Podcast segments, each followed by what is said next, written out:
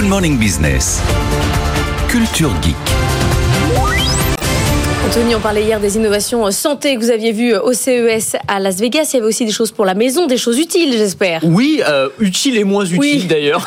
enfin, je vais vous laisser juger. grave. Non, mais vous savez que l'une des grandes tendances, on en a beaucoup parlé la semaine dernière, c'était cette idée de d'injecter de l'intelligence artificielle absolument partout, et notamment dans les appareils électroménagers qui vont se réinventer. Il y a Samsung notamment qui a présenté tout un écosystème d'intelligence artificielle dans les frigos, par exemple. À quoi ça peut servir l'intelligence artificielle dans un frigo? Eh ben en fait, votre frigo, il va être capable, grâce à une caméra couplée à un algorithme, de savoir la date de péremption des produits que vous y mettez. Donc il va comprendre le type de produit, je sais pas, que vous avez mis des légumes, du poulet, peu importe, et deux jours avant l'arrivée à la date de péremption, vous allez recevoir une alerte sur votre téléphone qui vous dit Ah, il est temps de cuisiner. Et il va vous proposer des recettes avec ce qui se Ah trouve oui. dans votre frigo. Information qui peut même être envoyée à votre four, qui lui aussi est équipé d'une intelligence artificielle et qui Et va qui se met à cuisiner tout et qui se seul. met à cuisiner tout seul, ou en tout cas qui va mettre le bon programme de cuisson. Donc ça peut aller très très loin cette intégration. Ça peut être aussi la machine à laver, la machine à laver qui va comprendre quel type de tissu vous avez mis à l'intérieur, le niveau de saleté du linge, parce qu'on n'a pas forcément besoin de la même quantité d'eau, de détergent, de chaleur si on met euh, des maillots de foot euh, tout boueux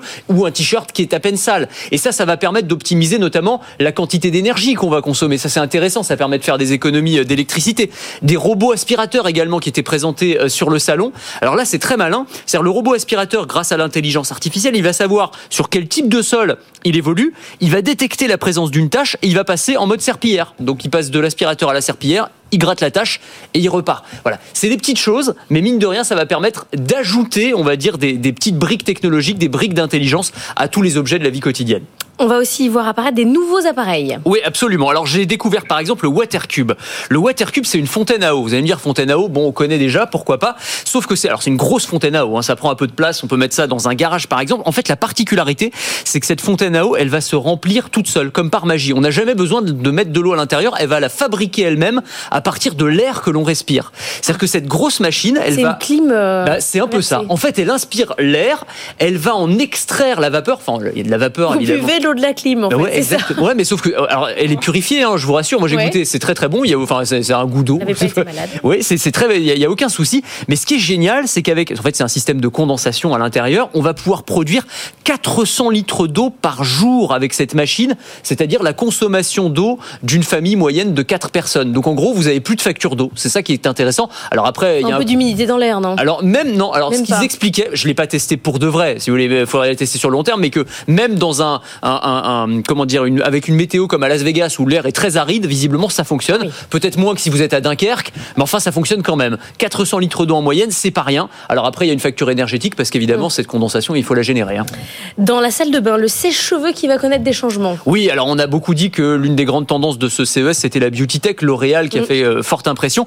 Et notamment, ils ont présenté un sèche-cheveux intelligent, un sèche-cheveux réinventé, euh, qui permet, euh, en tout cas c'est la promesse, hein, de moins abîmer les cheveux grâce à l'utilisation de l'infrarouge. C'est-à-dire que plutôt que d'utiliser de la chaleur très très forte et très très concentrée comme les sèche-cheveux d'aujourd'hui, on va coupler un peu de chaleur avec des rayons infrarouges et visiblement ça permet de sécher tout aussi bien, un peu comme quand vous vous baladez les cheveux à l'air avec un peu de soleil. Voilà, c'est beaucoup plus euh, naturel et beaucoup plus efficace. Je suis pas vraiment le bon cobaye, mais C'est peut-être un que vous. ça- sèche-cheveux qui fait euh, comme si vous séchiez pas les cheveux. C'est un peu ça, mais enfin ça Voilà, sèche quand c'est même. très utile. Les équipes de Tech Co qui ont plus de Qui cheveux que moi, on l'ont testé. Visiblement, c'est très efficace. Euh, voilà, donc Vous ça c'est étiez aussi. parti avec du personnel chevelu. Mais c'est toujours utile. C'est toujours très pratique, évidemment. Donc ça, ça fera peut-être partie de, de l'attirail de notre salle de bain Pour d'ici Noël quelques prochain. années. Merci beaucoup, Anthony Morel.